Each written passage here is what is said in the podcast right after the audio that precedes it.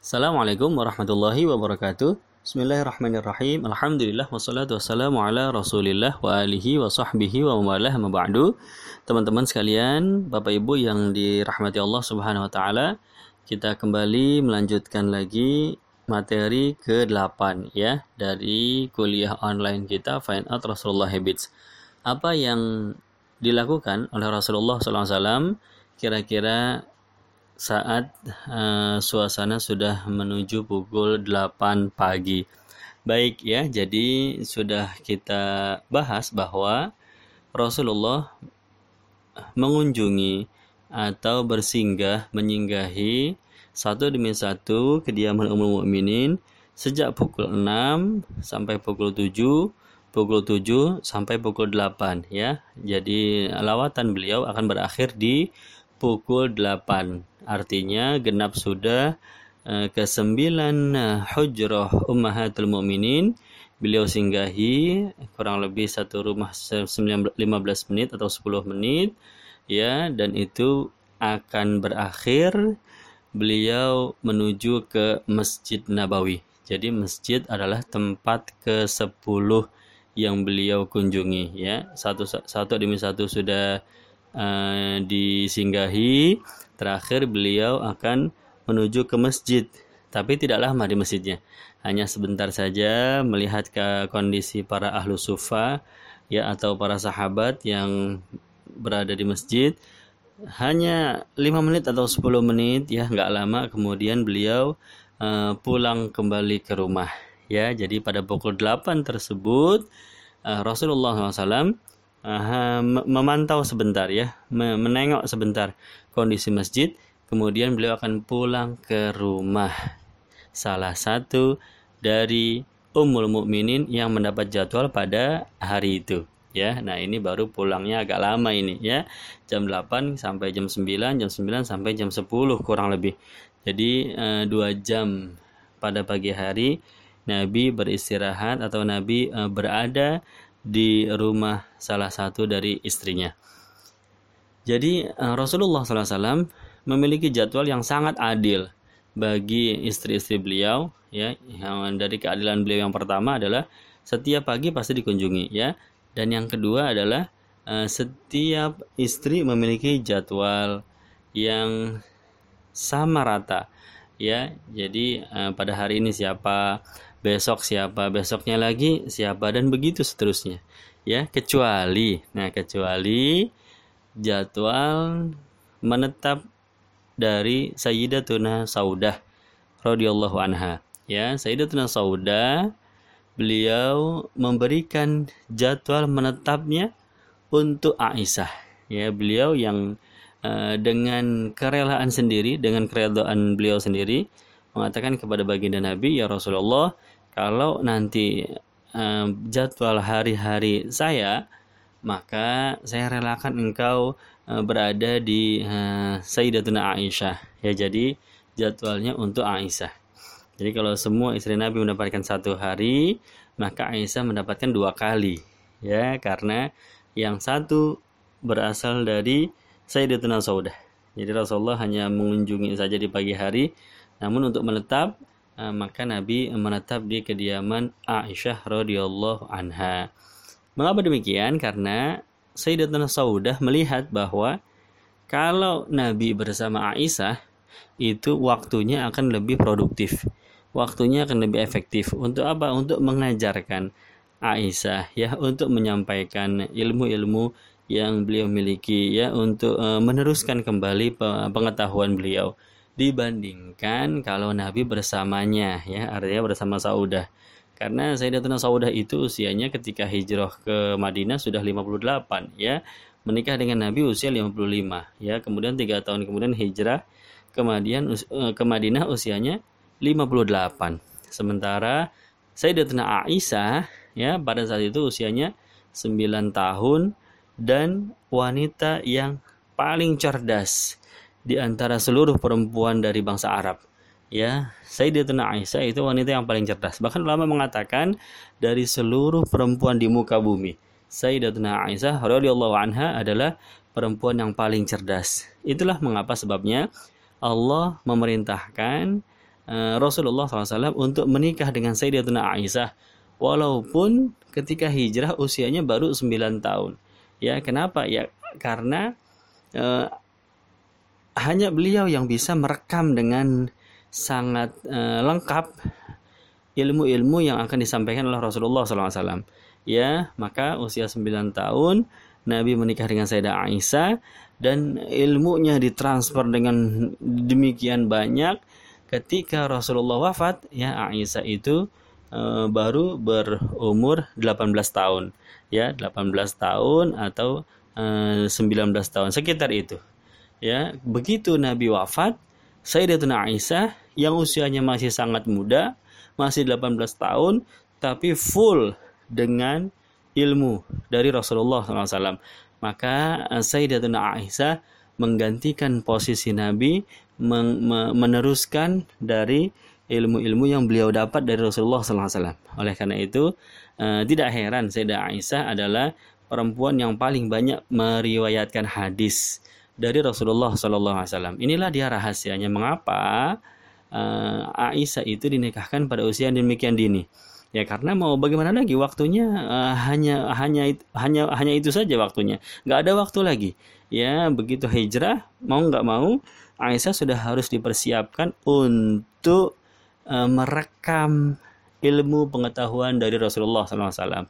Ya kalau nunggu misalnya nunggu usia 15 tahun berarti hanya sisa tiga tahun saja tiga tahun terakhir dari uh, umurnya Rasulullah SAW kan begitu ya? Allah maha tahu ya? Sampai apa namanya uh, kapan Rasulullah akan diwafatkan dan uh, kapan waktu yang paling tepat Rasulullah menikahi Sayyidatuna Aisyah ya? Jadi uh, memang atas perintah Allah ini ya? Rasulullah menikahi Sayyidatuna Aisyah atas, atas perintah Allah. Umur 6 tahun waktu belum hijrah masih di Mekah ya beliau uh, Nabi hanya mengkhidbah jadi uh, meng, apa namanya mengikat ya tapi um begitu hijrah itulah di waktunya Aisyah uh, tinggal bersama Rasulullah SAW. Memang kebutuhannya untuk itu, untuk uh, utamanya adalah untuk um, uh, menerima ilmu dari Rasulullah Wasallam. Ya, begitu. Baik. Jadi kita kembali ke rutinitas. Jadi Rasulullah SAW pada pukul 8 beliau akan menetap ya akan pulang ke kediaman salah satu istrinya ya. Jadi sudah dijadwal dengan rapi, dengan tertib, dengan adil ya. Hari ini pulang ke rumah Sayyidatuna Zainab. Ya, besok pulang ke rumah Sayyidatuna Sofia. Besok pulang ke rumah Sayyidatuna Maimunah. Besoknya lagi terus bergiril ya. Sampai ketika dapat jadwal Sayyidatuna eh, Sauda itu uh, diberikan untuk Aisyah. Begitu dan seterusnya seperti itu. Jadi beliau akan pulang dan uh, akan menetap agak lama uh, ketika pukul 8 ini sampai kurang lebih pukul uh, 10 pagi 2 jam ya. Nah, apa yang dilakukan Rasulullah SAW? Kalau sudah berada di rumah, ya, nah kalau ini boleh dibilang Nabi sudah berada di rumah, artinya Nabi sudah pulang ke rumah ya. Kalau tadi pagi-pagi pukul 6 belum bisa dibilang pulang ya, hanya singgah saja sebentar. Kemudian hanya menjenguk saja sebentar ya. Tapi kalau yang pukul 8 ini ini Nabi sudah menetap di rumah. Apa yang dilakukan oleh Rasulullah SAW ketika uh, di rumahnya? Yang pertama Nabi membantu dari segala keperluan ya dari segala pekerjaan rumah tangga istrinya ya jadi Nabi tidak pernah malu untuk uh, membantu pekerjaan rumah daripada istrinya Ya, ada seorang sahabat bertanya, "Wahai Ummul Mukminin Aisyah, apa yang dikerjakan oleh Nabi kalau sedang di rumah?" Maka eh, Nabi Shallallahu alaihi wasallam menjawab, "Ma yaf'alu Sayyidah Aisyah menjawab, "Ma yaf'alu ahadukum fi mihnati ahli." Ya, biasa saja seperti uh, kalian kalau sedang ada di rumah. Ya, Nabi juga begitu sama. Yakhsifuna alaih wa yakhitu thawbah wa yarfa' da'lwah ya. Nabi itu apa namanya menjahit kalau sendalnya putus dijahit sendiri kalau ada baju yang robek ditambal sendiri ya. Kemudian juga mengisi air bak mandi ya sehingga penuh bisa dipakai oleh istri-istri beliau sallallahu alaihi wasallam ya.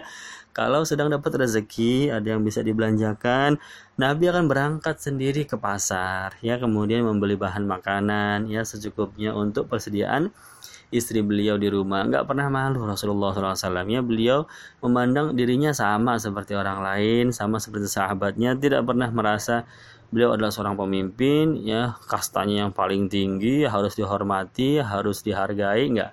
Ya jauh sekali uh, dari sifat yang seperti itu Rasulullah Shallallahu Alaihi Wasallam. Ya membersihkan rumah merapikan rumah dan seterusnya.